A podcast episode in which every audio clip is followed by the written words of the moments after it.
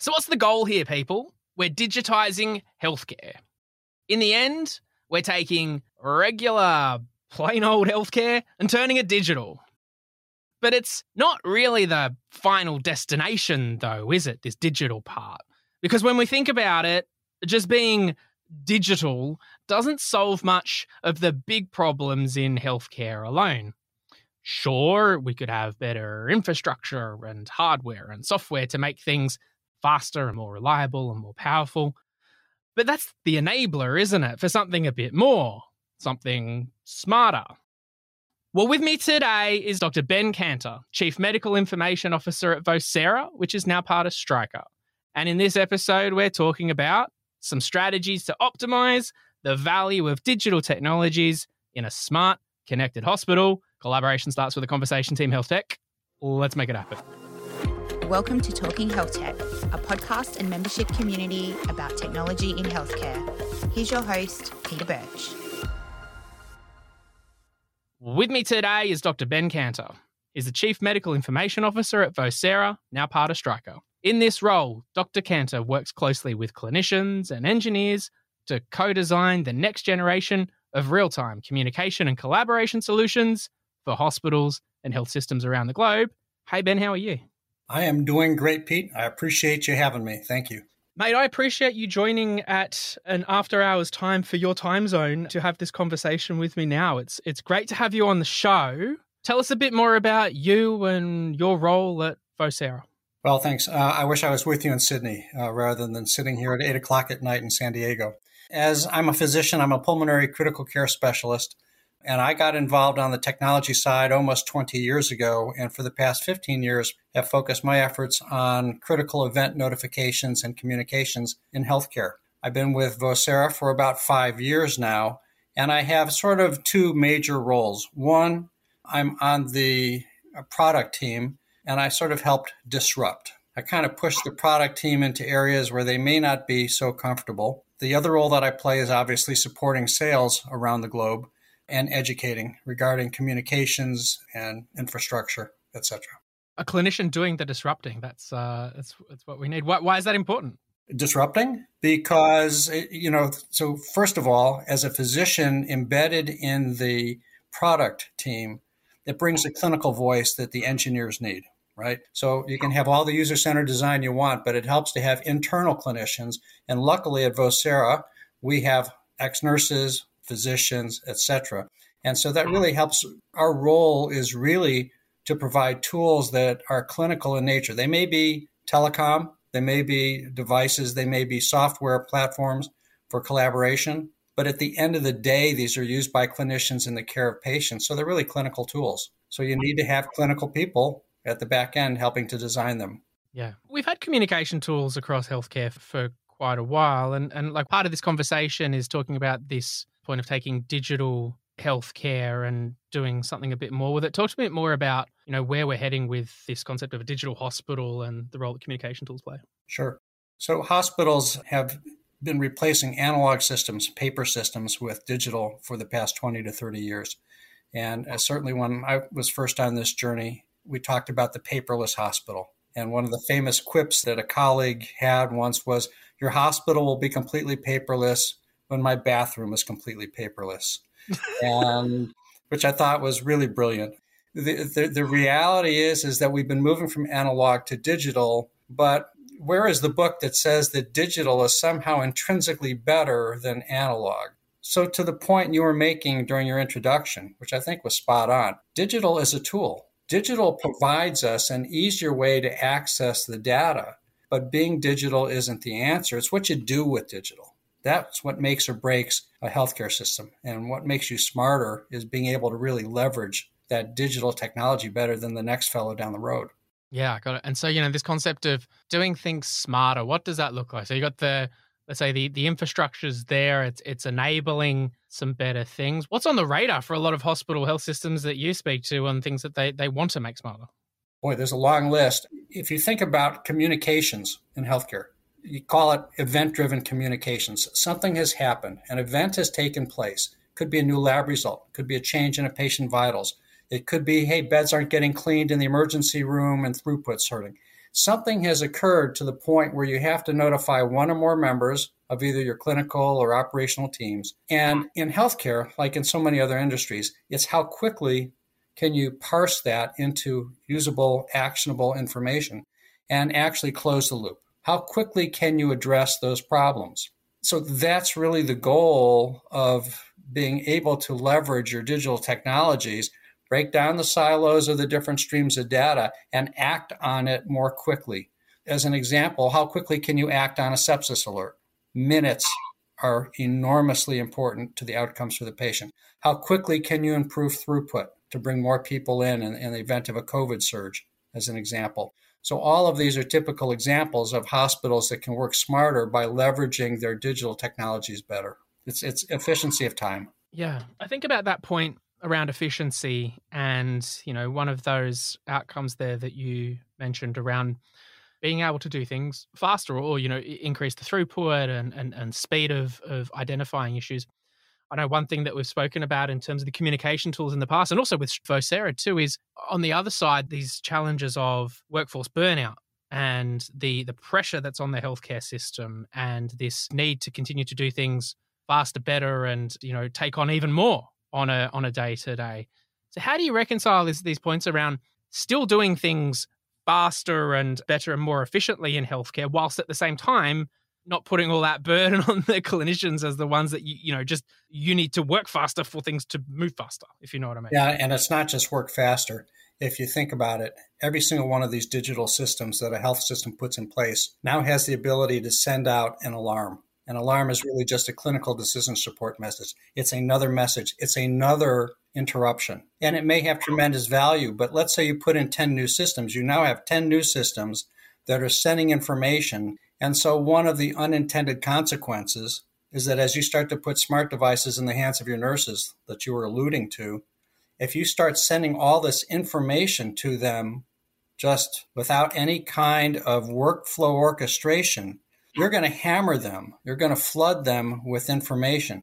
And it may all be excellent information. It may be important information.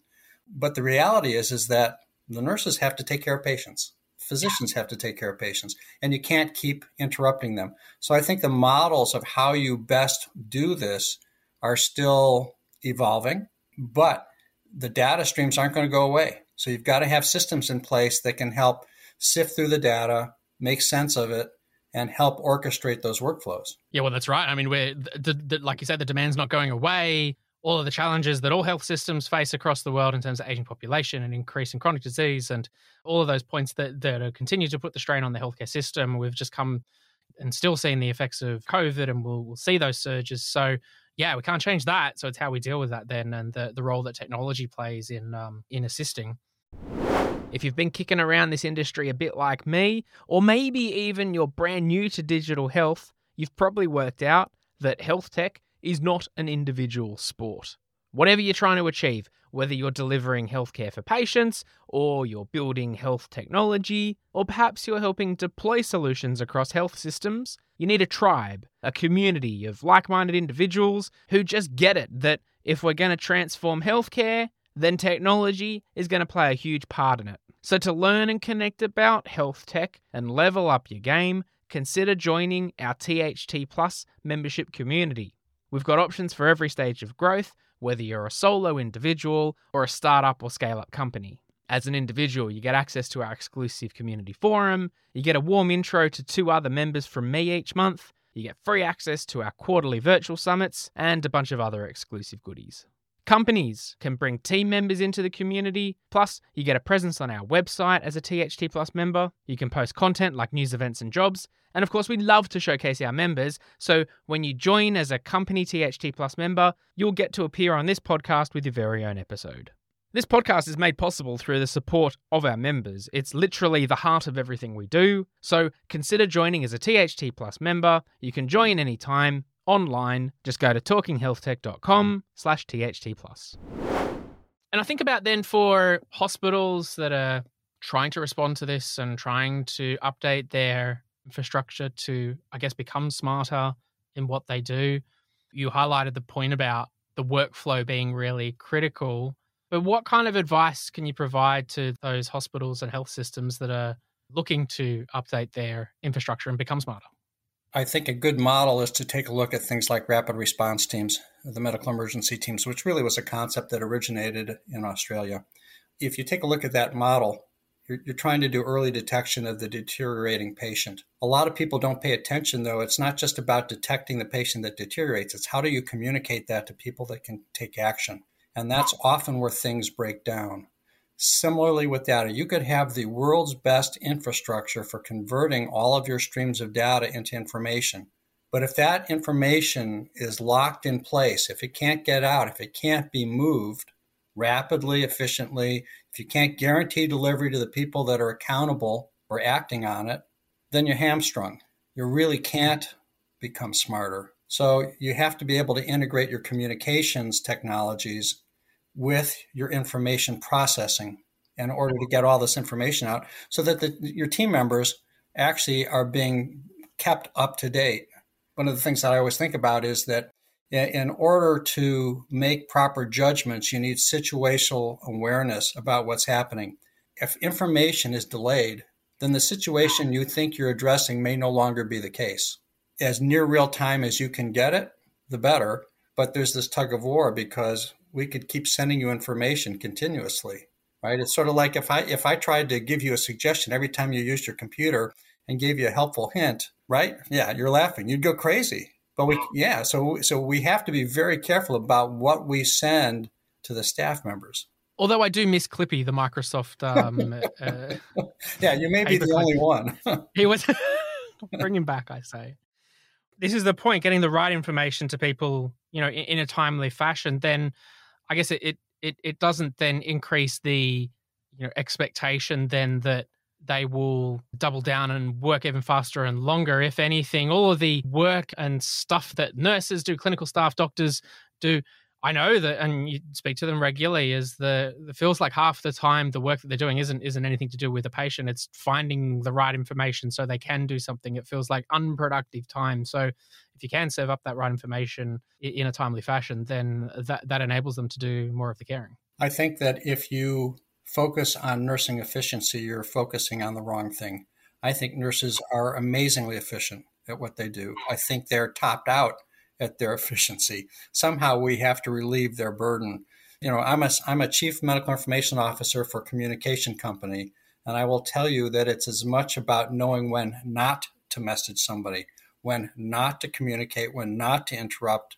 That's as important as knowing when to interrupt because you've got to be very careful. If you have 10 different systems out there, I think there is this feeling that, hey, my system only generates three alarms per day. That's not a lot. Well, that's three more alarms per day on top of the other system, which is making five, and another system that's putting eight, and your oximetry alarms that have a high false positive rate, and your telemetry alarms, and all the rest. It's a finite bandwidth, and all of these interruptions, all of these alarms, all of these messages all interrupt. And again, they may interrupt for all the best reasons. I think of it as a perfect storm of good intentions. Everything's being sent right to the nurse. So he or she can take action. But the reality is that they're just overwhelmed by this stuff. And so I guess this goes back to the point that you raised around being a, a clinical person, a, a, physician working alongside the, the technical team in, in building these solutions, understanding that workflow and doing that co-design. But how do let's go a little bit deeper then. You know how do you decide then what's appropriate to come through as a notification? What's the kind of things that can perhaps wait until later? What's the thought process on on what a what a nurse needs to know right now? So the first thing is you have to realize that that's a question that needs to be asked. I will tell you that most hospitals don't think to ask that question and and that's a so if you don't ever ask that question you're not going to get very far down the road. So we always suggest you should have a nursing informaticist who's part of a rollout of a system like this so that they have the trust of the nursing staff who usually are the ones who are your first responders. They're the ones who are getting things sent directly to if they're starting to carry smartphones or other devices. You want to realize that is an important question to ask so then you have to go to your hospital's alarm committee if you have one and start taking a look at things and say which alarm should go directly to the caregiver but which shouldn't. So for example, give you a, a practical example. Uh, you're a telemetry technician for cardiac telemetry. Which alarms might be sent directly to the nurse which alarm should go to the telemetry tech first for verification that it's a true positive. That's a clinical decision, and these are clinical decisions.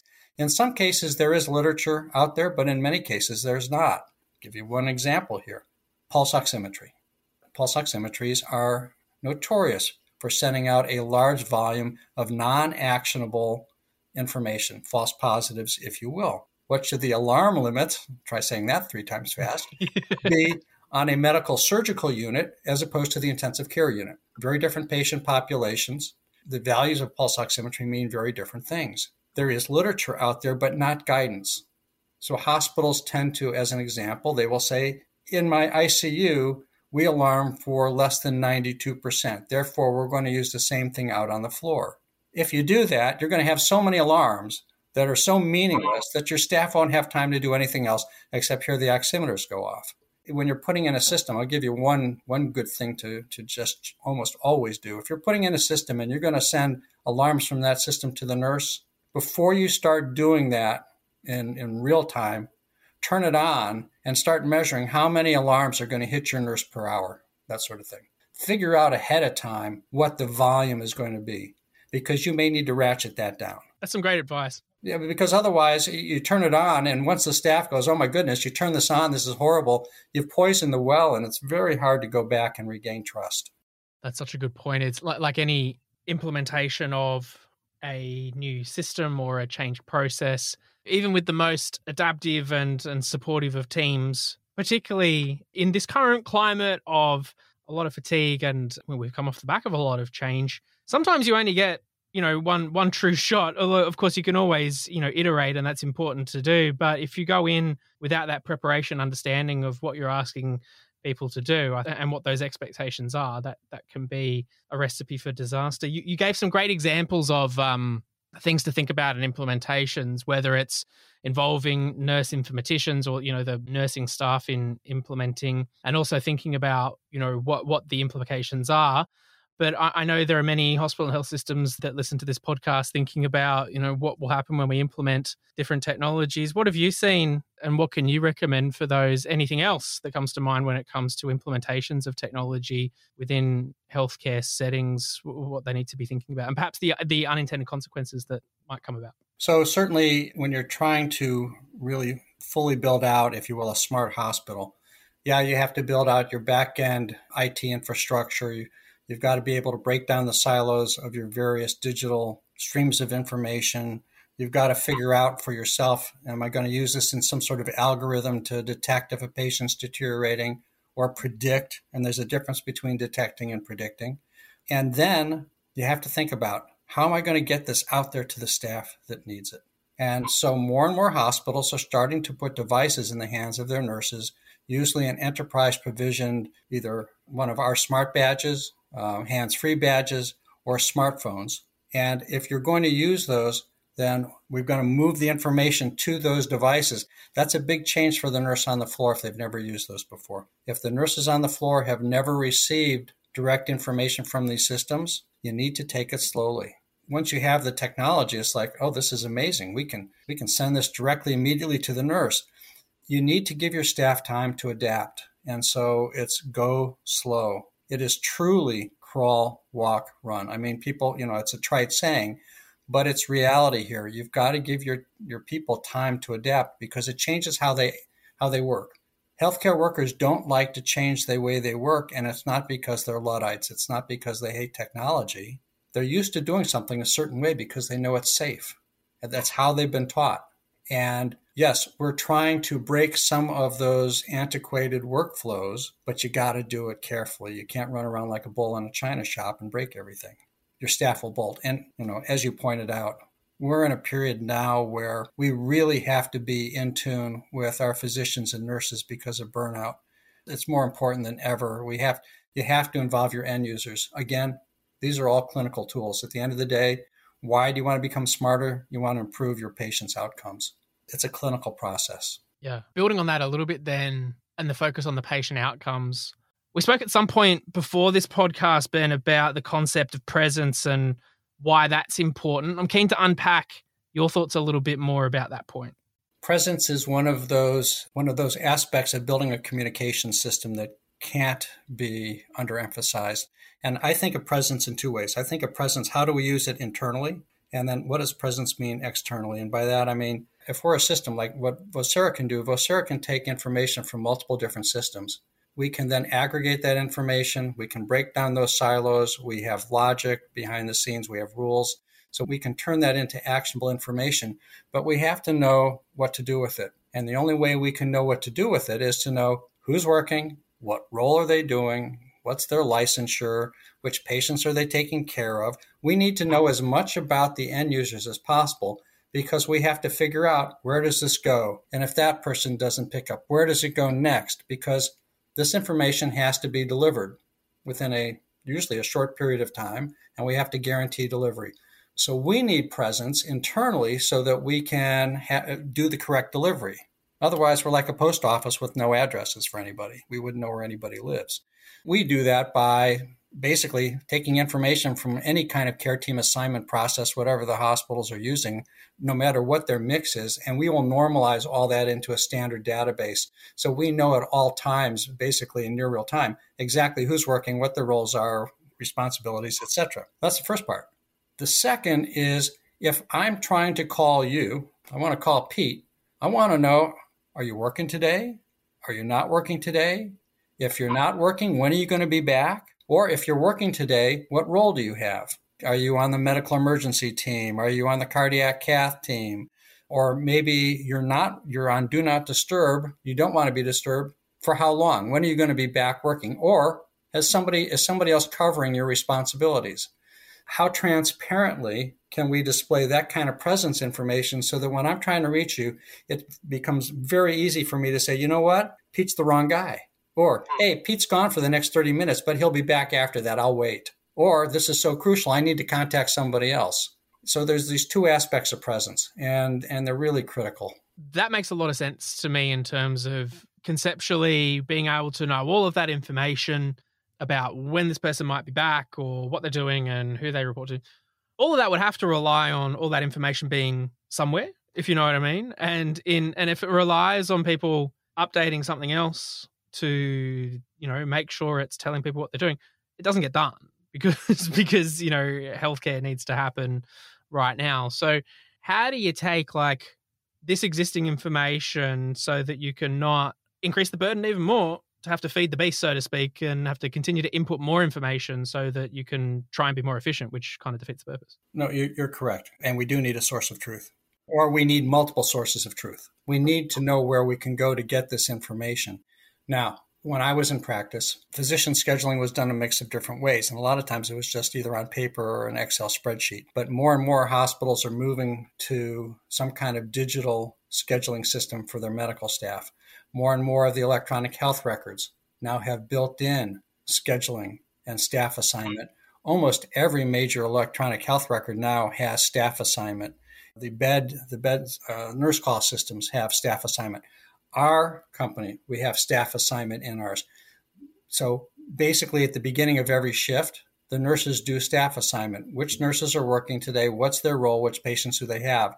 But here's the key you only want them to have to do it once. You only want to do that once. And so that's again something that we do well is we don't care where you do it. We don't care if you use our system for that kind of that kind of staff management and, and care team assignment we don't care if you do it in Cerner or Epic or, or wherever. We will grab information and we will bring that and normalize all of that so that we have an up to date centralized database of all of that information. It has to be done once. Some hospitals, at the beginning of each shift, the nurse manager or a clerk on the floor does the assignments. Other hospitals, the nurses do it. I will tell you the first time I did this project, which was 10 years ago, our chief nursing officer told me, Ben, if you make my nurses put this assignment information into more than one system, you're gone. and she had the pocketbook. Right. She had the pocketbook, so I, so I knew. No, it's such such an important point. No, that's we're on the same page there. Hey, thinking about then looking forward then for Vocera, lots happening in the coming months. Tell us a bit more about what we might look forward to seeing from Vocera in the next, you know, 6, 12, 24. Yeah, it's a, it's a really exciting time. We were acquired by Stryker um, in February. It's a remarkable company. The resources are significant. The integration is going well. From our standpoint, there's a number of different areas that we're focused on. So historically, you know, we have produced hands-free and, and nurse communication badges. We've gone from our, our standard badge, we've gone to a smart badge that has a bigger screen with ability to text more easily. And we've now just brought to market a mini badge, a small, if you will, lapel badge that also links to your phone through Bluetooth and can work either tethered or untethered mode. We're going to continue to work on our device integrations with workflows, but more importantly, we're continuing to work on improving the way our systems work with voice. Vocera was known even 15, 20 years ago for the ability to be able to say, Hey, Vocera, call Pete. I didn't have to know phone numbers. Or I could say, call third floor head nurse or call ICU pharmacist. All I need to know is either the name or the role, etc. So we're moving to a, a less constrained vocabulary, something that is more conversational, more in the way that people are used to using things like the Alexas and Siris of the world, where you have more free reign because the systems understand intent. They have a little bit more intelligence about what is what is it you're trying to say and trying to accomplish. In medicine, there's a lot of different ways to say the same thing. So, what's your blood count? What's your CBC? What's your H and H? They're all the exact same thing, but the system doesn't necessarily know that. The semantic knowledge there is is important. So we are updating significantly our voice front end interface, uh, which is going to be really important. Another area that we're focusing on is our workflow engine, improving the way that we allow our customers, our partners that, that have our systems, and we're all over the world, to be able to make their own new workflows using our system without having to ask us, hey, can you send somebody over to do some programming? We want to make it very easy for a hospital to say, you know what, we have a new alarm that's coming in. We're going to we want it to escalate at 60 seconds. We want to send it here to these group of people. We want to make that as easy as possible. So we have a brand new interface for our rules engine that people are really liking because it makes it much easier. So we're focusing on workflow, uh, we're focusing on communication technologies, hardware, and we're focusing on integrating uh, more with some of the things that Stryker does. Uh, Stryker's bed solutions, Stryker's OR solutions. So there's I think last time the, the count was something like 25% of our workflow internally, something like 150 people have some sort of R&D responsibility. So we are constantly trying to push the envelope, but do it in a way that's responsible. And basically, we're building it out with our customers. It's very much a user-centered design process. They're not insignificant things, and it's great to hear that you know you're building for the future in response to some of those customer needs. And uh, it's going to be exciting to watch over the the coming months and years. So, look, Ben, I'll put the details for Vocera in the show notes of this episode for people to check out. Of course, Vocera being THT Plus members, you've got the presence on the Talking Health Tech website, and people can go and see anytime any of the news events and jobs that you're posting on there as well. It's always great to have good representation on the podcast and excited to see what's coming next. Dr. Ben Kanter, I appreciate you coming on the show. Thank you, Pete. I appreciate it. Have a great day. Before you go, just a reminder to jump over to our YouTube channel and subscribe and watch some episodes there. There are podcast episodes, summit sessions, and a bunch of other interesting content on our channel. You can just search Talking Health Tech in the YouTube app or click on the link in the show notes of your podcast player, and it should just take you straight there. Thank you. Thanks for listening to Talking Health Tech. Make sure you subscribe on your favourite podcast player, and for more information, visit talkinghealthtech.com.